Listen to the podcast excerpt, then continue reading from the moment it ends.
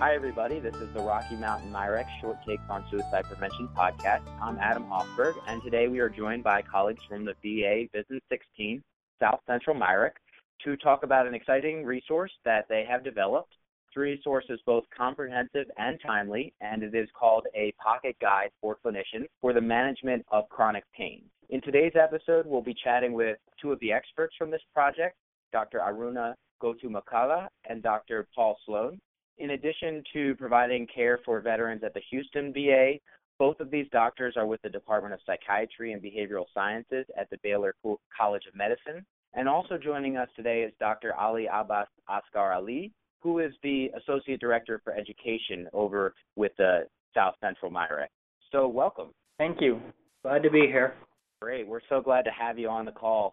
So just starting off with some introductions, Ali, thank you for coordinating this interview. We're so happy to talk about this important issue around chronic pain.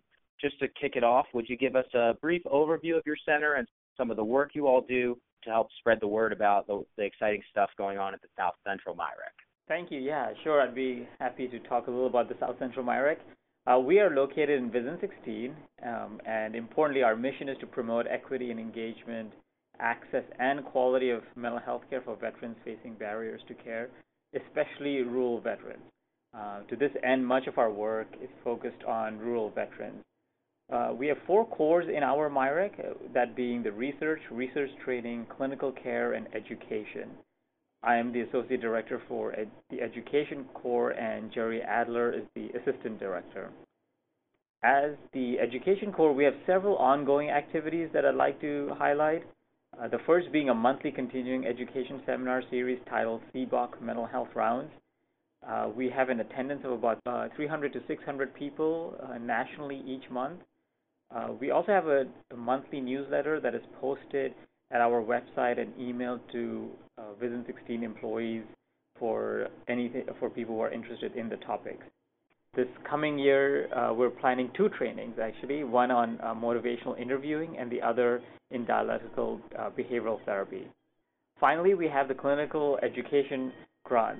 Dr. Gottumukkala, Sloan, and colleagues received such a grant in fiscal year 16 to prepare the pocket guide. We are really proud of the grants that we offer to support excellent clinicians developing tremendous educational products, and there's a whole host of these products on our website for anyone who may want to visit. Each of the products is free to the public. Almost all of them can be downloaded. They don't need any special ordering from us. We ask people to have them in a format that is easy for the user to use from wherever they are. We've had an exceptional batch this past year, including the previous podcast I did related to safety planning with Dr. Conti. So while these are our four main activities, Jerry Adler and I are also involved in a number of other educational activities as part of the MIRECC. We received a 3-year grant from the Office of Rural Health to develop educational materials related to dementia. We already have 2 modules on TMS and 3 videos that we've also made. The online modules are also for for CEUs.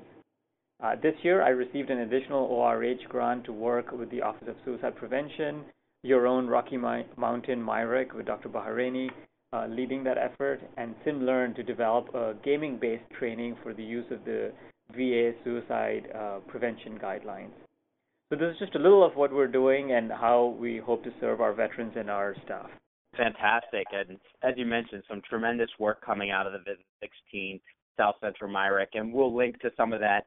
Transitioning today is this brand new product on chronic pain. So, Aruna, if you could give us backdrop on what is chronic pain. You know, people throw this term around. We all know what pain is to some degree, but when we're talking about it as chronic pain, give us a sense of what's going on and how it impacts Americans. Sure. Like you said, pain is a very common symptom. In fact, more than 100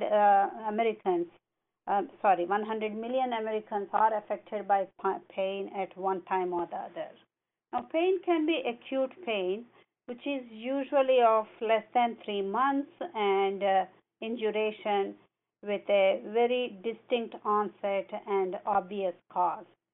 Examples like injuries or cuts and surgical incisions, burns, fractures, etc.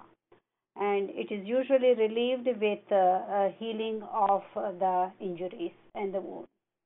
Then we have chronic pain that lasts for more than 3 months, well beyond the normal tissue healing time, and without good response to treatment. And this chronic pain is often associated with prolonged physical, functional, and psychological impairment. And it also has a significant economic cost from a public health perspective, which is usually between $560 to $635 billion, both in terms of direct healthcare cost as well as the lost productivity. In addition to that, the chronic pain also has impact on the quality of life, affecting many aspects, including daily activities, work, finances, relationships. It does affect many aspects. That's very helpful. And just thinking about pain lasting for 3 months and just the amount of distress that that could cause, as you mentioned, across many domains of life. So that really paints a picture why this is a very important topic. Turning to Paul, what set you all in motion? Why develop a guide? What need are you filling? And, you know, where does this resource fit into that picture? So what we find is that many of the primary care physicians are not extensively trained in pain management per se. And not just acute pain management, but also especially chronic pain. What this product provides is a quick portable desk reference on a variety of topics specific to chronic pain that, although available in various formats, hasn't been put together in such a succinct sort of way. It's easy to use, and it's tabbed to help get to the topic area that the primary care provider is trying to reference, especially since the PCPs are given very limited amounts of time with their patient. Okay, so we're thinking of this as a pocket guide, a desk reference, something folks can turn to use of what's going on with their patient and what kind of treatment options may be available? That's correct. Great, and you know, I was sort of browsing through some of the introduction parts, and obviously we focus on suicide prevention, and there was a whole section on sort of the relationship between chronic pain and psychiatric conditions, as well as chronic pain and suicide risk more specifically. So, Aruna, will you talk us through that and what do we know? And, again, emphasizing why this resource, therefore, is important.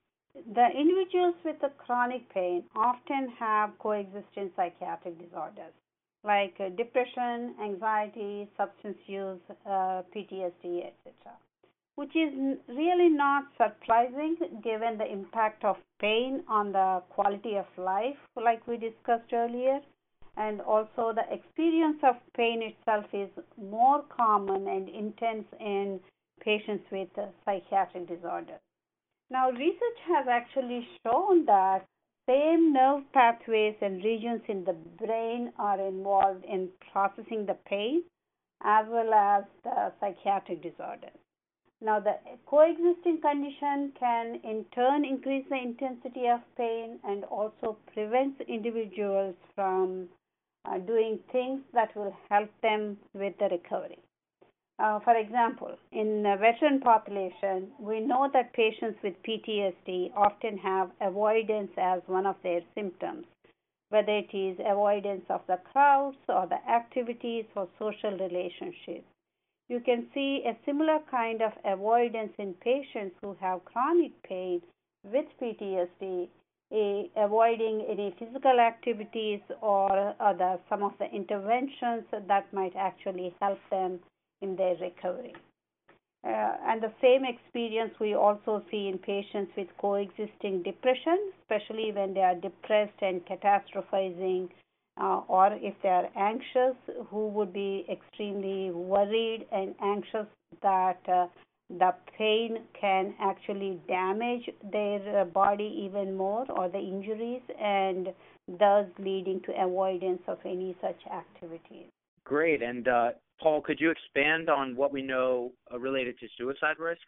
Sure. About a quarter, about 28% to a half, of the patients with chronic pain report suicidal ideation, with approximately 45 to 81 per 100,000 patients with chronic pain dying by suicide. often related to the intensity of pain, coexisting psychiatric disorders, and the impact on their quality of life.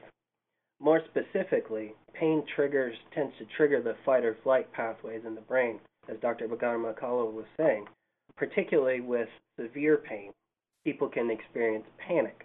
And since the pain is an internal state, it's difficult to escape, and so the natural process is to think about the only available means of escape, especially if hopelessness and helplessness set in, and therefore you have suicidal ideation. Aside from the potential state of pure panic, most suicidality that is associated with pain is actually a secondary effect of the depression, which develops from the loss and disability associated with pain. Without the loss and the disability, few people are actually suicidal because of pain. And once these are challenged, the suicidality tends to decrease. Very helpful. And, you know, we're starting to see why pain is connected to both psychiatric conditions and suicide risk. Aruna, you sort of mentioned a little bit earlier about some of these comorbidities, specifically among veterans. Could you go into some of the unique needs and some of the unique conditions that maybe veterans may be facing related to chronic pain? Some of the medical issues unique to the veterans are combat-related injuries, especially it's a polytrauma with injuries to multiple parts of the body, and also the traumatic brain injury related to IED explosives and also other blast injuries. In addition, there is a very high percentage of PTSD in our veteran population. Like I said earlier, the PTSD does affect their ability to participate in activities or interventions that are known to be helpful in the recovery. In addition, because of the polytrauma, they are also more prone to use very high doses of opioids, and those are at much higher risk for dependence on some of these narcotic medication, and also have an impact on the overall well-being of these veterans. Great, and we're definitely going to turn back to some more discussion about opioid use and how that relates to chronic pain. So I just want to sort of hold that for just a moment. One of the other things that I was curious about as I was reading through this resource is how pain is measured. So, you know, we have sort of this nebulous idea of pain, and it is a subjective internal experience, as you mentioned. Could you tell us how are we sort of assessing for pain in our population? And is this a valid way to look at pain, or what are your thoughts on that? You know, the experience of pain itself is very individual and complex. We have the physical injuries. That's only one aspect of the pain. In addition to that, there are other psychological and social factors that also play a role. When I say psychological, it is the anxiety, fear, guilt, anger, or depression, or catastrophizing. All these factors play a role. In addition, the social factors, such as the impact of the chronic pain on their work, living situation, relationships that we talked about. So measuring pain is always a challenge, because what feels like 2 out of 10 on a pain scale can be very different for a different person, and it can feel as 9 out of 10. So measurement of pain is much beyond the numbers. So we established in our clinic, in fact, on the basis of these complex needs of the patient with chronic psychiatric conditions. We established our clinic on the basis of these complex needs of patients with chronic pain. So when I see patients as a psychiatrist, I do a comprehensive psychiatric assessment to identify any coexisting psychiatric conditions, which includes any substance use disorders, which actually includes more than just alcohol and drugs. We also assess for any tobacco or caffeine use disorders, and if they are treated adequately or not, and also assess if any aspect of their psychiatric condition has an impact on their chronic pain. Then I also look at any medical conditions that are likely to aggravate the pain or increase the risk related to opioid use. For example, if the patient has any chronic obstructive pulmonary disease or any obstructive sleep apnea, because opioids are known to make these conditions much more worse. In addition, I do a suicide risk assessment. I assess the level of social support and also opioid risk assessment on every patient that I see, doing a very detailed chart review and also using some specific tools to identify the level of risk for opioid-related aberrant behavior and dependence. Now, based on that assessment, I give specific recommendations to the treating physicians, whether it be primary care physician or their mental health clinicians, and I also communicate with them directly to convey my concerns and assessment and the recommendation. And I also provide the primary care physicians with guidelines for tapering the patients off of the opioids if needed, including the medications to treat any opioid withdrawal. I advise them on the use of naloxone kits if they are considered at risk for opioid overdose. I also give specific recommendations to psychiatrists if there are any medications that are known to be effective for both their psychiatric disorders as well as chronic pain. Throughout this process, we involve both the primary care physicians and mental health clinicians, and also try to connect them with appropriate resources if they do not already have been enrolled in such clinics.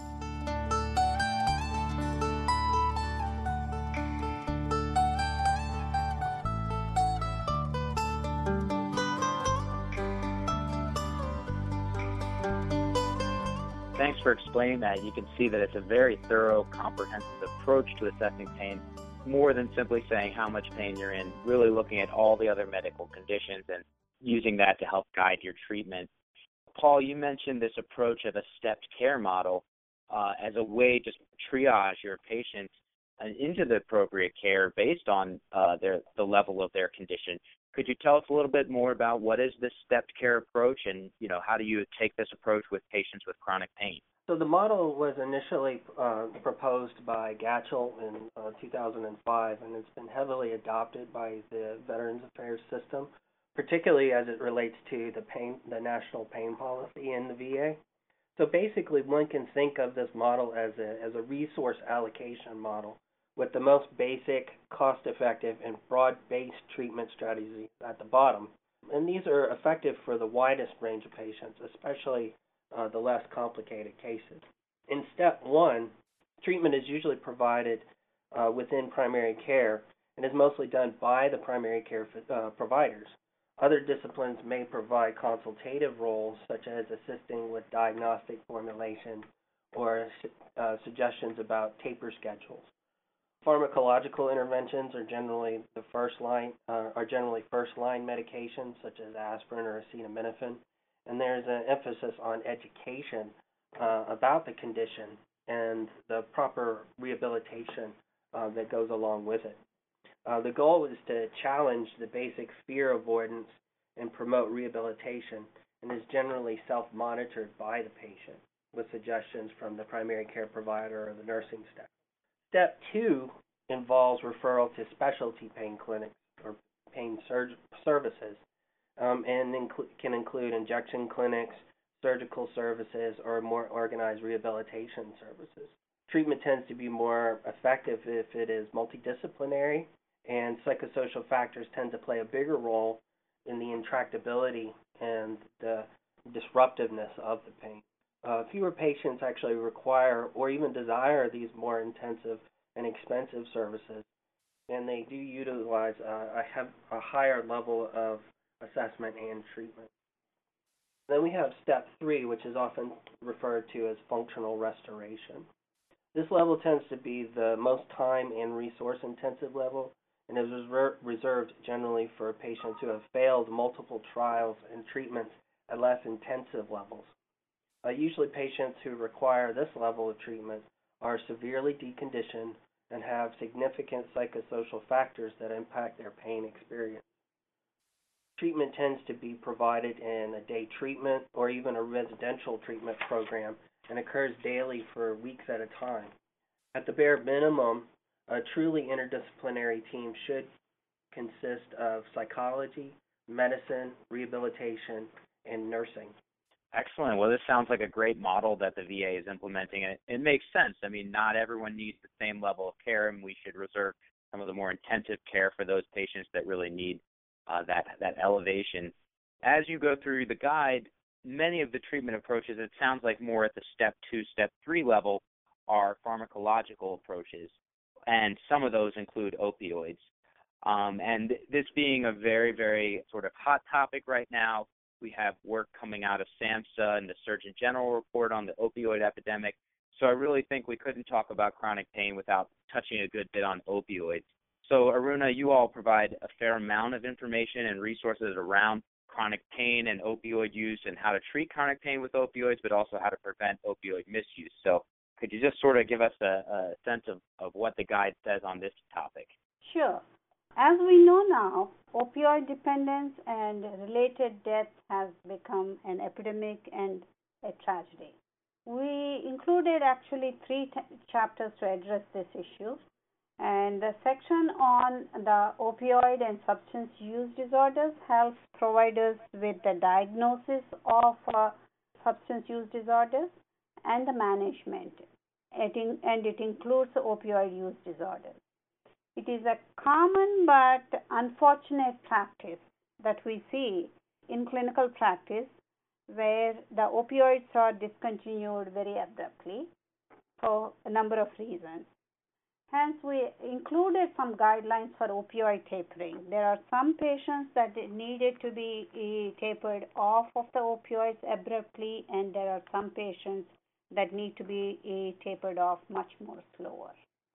And then we have a section on opioid safety and risk assessments that provides information on safe practice for prescription of opioids, including some of the risk assessment tools such as the opioid risk tool and also the DIRE scale that can be used in clinical practice. And I also included examples of aberrant behavior. And this section also has a list of medications that can result in false positive urine drug screens, because not every positive urine drug screen is necessarily because of an aberrant behavior. And we also have a section on opioid education and naloxone distribution programs that VHA has adapted to minimize the risk of opioid-related deaths. And it does talk about the different formularies that are available for naloxone kits. And it also provides link to the specific programs within the VA and provides links to some of the tools that are available to educate both our staff as well as the patients and the families. That's excellent. And again, it sounds like something like this is unfortunately very much needed. Going from the general to more specific, could you now walk us through what might case look like with a veteran who maybe has a history or is at risk for substance use or opioid abuse? How might you treat chronic pain with that type of patient? Absolutely. So there are 2 aspects for veterans who have substance use disorder. One is the management of substance use disorder itself. As I said, after our complete assessment, we do provide education to the patients, including discussion of the available resources with a clear communication of what our concerns are.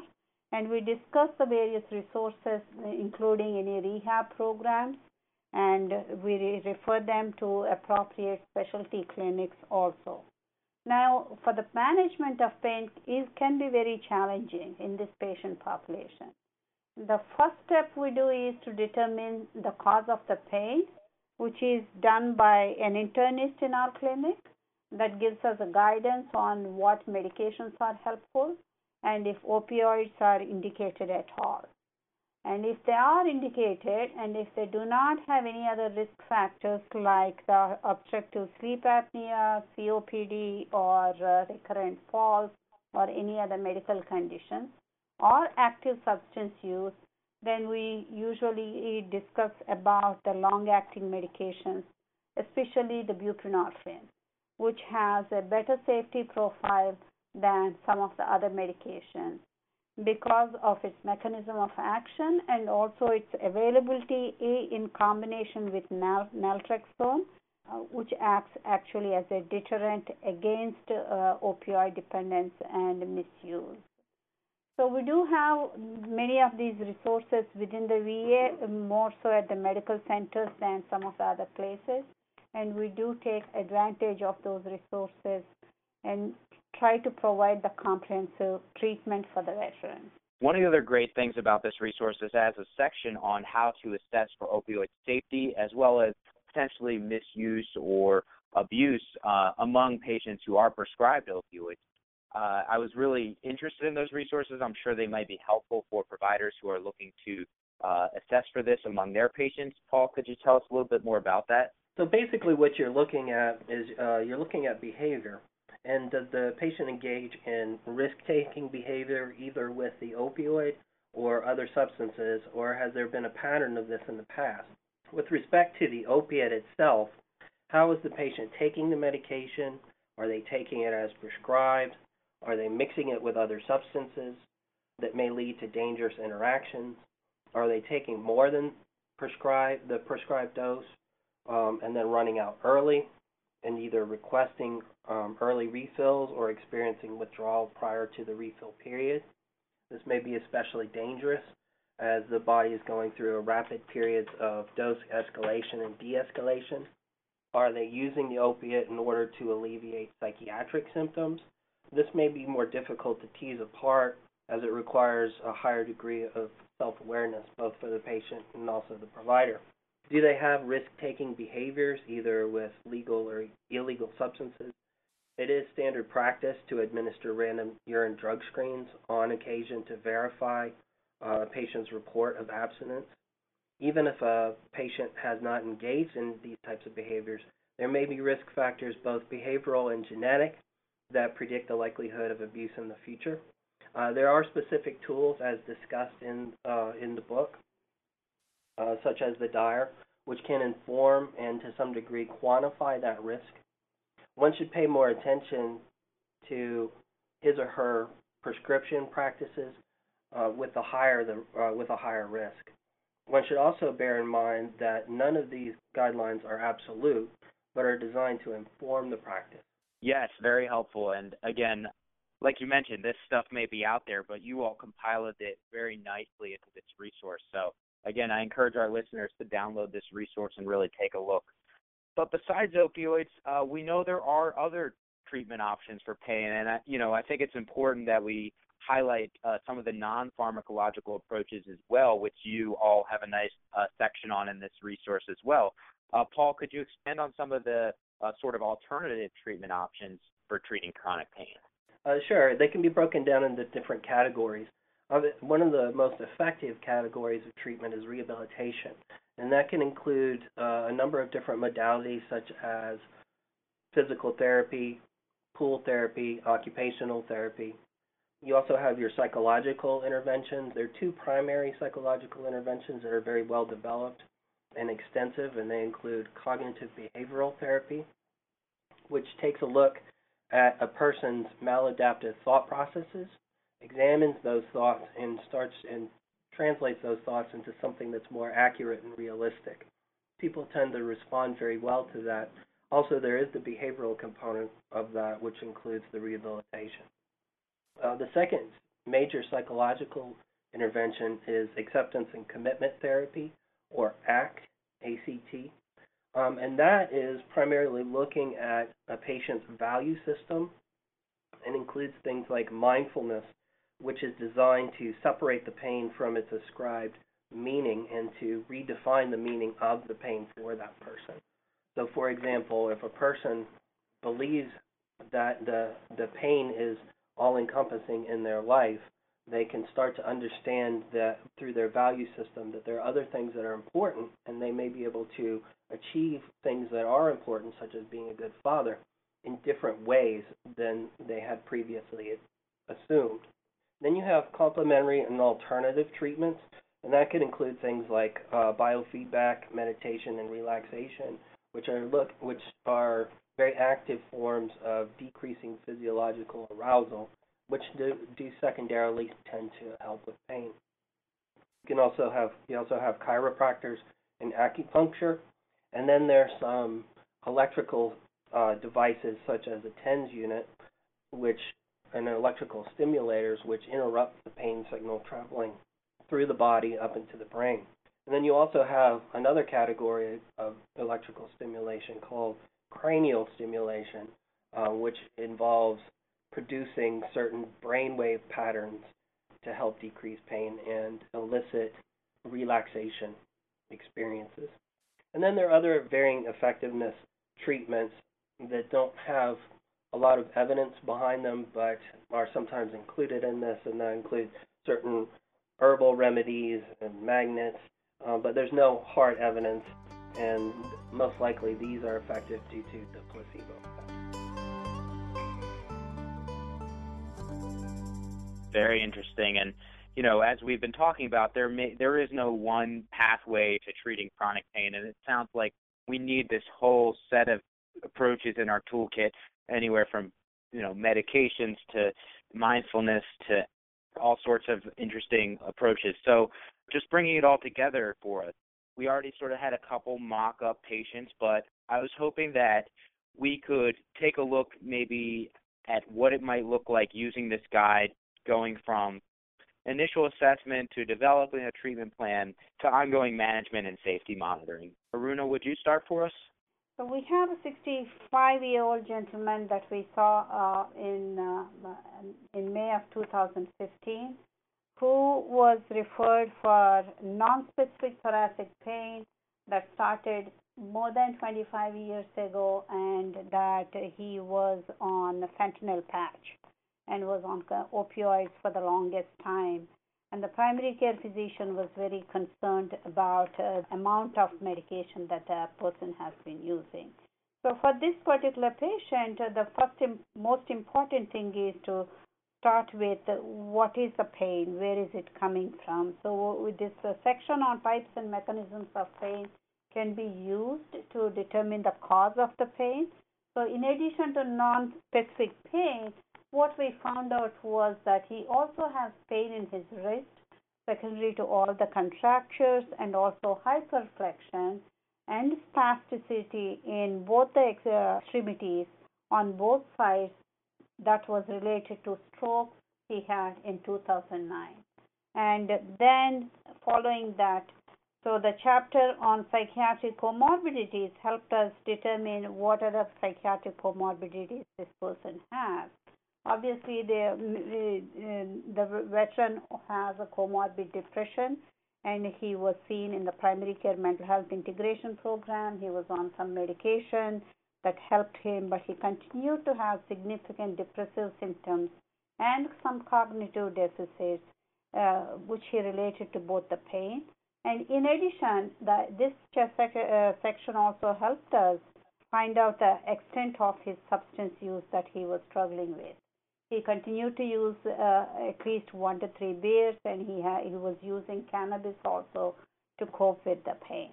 And the next one is the section on opioid safety assessment has helped us determine his level of risk. So we use the opioid risk tool, which is included in that chapter, to assess the level of risk based on his personal history as well as a family history. He has a family history of significant substance use, and based on that, his risk was considered to be very high. And using these specific aspects, then we discussed with a veteran about our concerns about the use of chronic opioid therapy and other risks related to his medical issues, including the recurrent strokes and the risk for falls. And we use that information to communicate with the prime care provider and gave them specific guidelines for tapering the veteran off of the fentanyl in a slow but steady manner. and we also gave them specific guidelines on using some of the medications to prevent opioid withdrawal. And the veteran was seen again in 6 weeks' time. By then, he was able to cut down the patch to 50 micrograms, and he was very optimistic, except for the withdrawal symptoms. Again, we communicated with the specific guidelines for withdrawal treatments once again. And another 3 months later, veteran came back and was much more functional, was reporting, yes, he still had the pain, but his cognitive deficits have improved and his depression has improved. He was more functional. He was able to participate in other social activities with his sister, and he was able to gain weight. So what we are looking at is that we may not be able to relieve the pain completely, but we can make a significant improvement in the functional level of the veterans and also the quality of life. So there are several aspects of this book that can be used towards the patient care. Fantastic. That's a really helpful description of how this guide can be practically used with a patient to help, you know, go through all these steps and really find out what approach might be the best. And it sounds like, you know, that's a sort of a very good outcome for him. Paul, would you like to take us through, you know, maybe another example of how you have used this guide to help treat and manage a patient with chronic pain? When someone is referred to our pain program, it's helpful to know a lot more about what's going on with the patient. What the pocket guide does is it allows the primary care providers to inform the consult process, and so it demonstrates to the primary care provider what we as specialists are looking for when a patient comes in. And so as they look through the different sections and see what's important in treating the chronic pain, then that gives us a better basis. When somebody is referred to us, they receive the comprehensive medical exam, as Dr. Gottumukkala mentioned, to describe or to have a better idea of what is the actual cause of the pain. They receive a psychological evaluation where we determine the psychosocial factors that are impacting the pain, things like, as she mentioned, the comorbid psychiatric problems, but also family relationships, which may impact the pain experience. And then the book also gives an overview of the types of treatments that are available not only just to the primary care providers, but also to other disciplines like psychology, where we discuss the different interventions I spoke about before, the psychological intervention. And many providers who are not specifically educated in pain can use this book to help inform how they consult other services. And in addition, some of the patients may not be willing to come here or may not have the kind of resources that we have at the medical center. So we believe that the providers especially out in the rural areas, can use this book both to educate the patient on some of the concerns, some of the issues related to their pain or psychiatric comorbidities or their opioid use disorders if they have. And it also provides a good overview of some of the basic aspects of pain assessment and also how to approach a patient with pain in a non-judgmental manner. That's what I think the guide would also be very helpful. Yeah, I'm really glad you mentioned that. And as we've been saying from the beginning, this guide could be for primary care providers who may not be experts in pain, but this guidebook is designed to sort of help take them through it, help make them feel more comfortable, help educate themselves and their patient. And again, we appreciate you all so much for taking time today to explain this to us. And Ali, thank you for connecting us and you know, sharing this resource so we can help get the word out. Thank you. Absolutely. Well, before we close for today, do we have any final thoughts from each of you? No, I do not have anything specific except that pain is common. We see it everywhere around us, both at work and own environments. And I believe that there is an enormous progress in how to manage the pain. We know so much more. And I sincerely believe that we can use this information to better care for patients who are experiencing this pain that's affecting their quality of life. We have been seeing that improvement in our clinic every day. Great. Well, thanks again. And listeners, we will post a link directly to this pocket guide. As we mentioned, this is a PDF file you can download and print out, keep as a desk reference. And, of course, we'll also share some other resources around this topic and opioid prevention. So that'll be it for the MIRECC Short Takes podcast today. Again, we appreciate everybody for listening. You can learn more about all this exciting work coming out of the South Central MIRECC by clicking on the accompanying link. We would love some feedback. We would love questions. Any comments you have about today's session, we'd love to hear from you. Take a moment to subscribe, give us a review, and share with your colleagues. Until next time, join us for more important interviews on work in suicide prevention.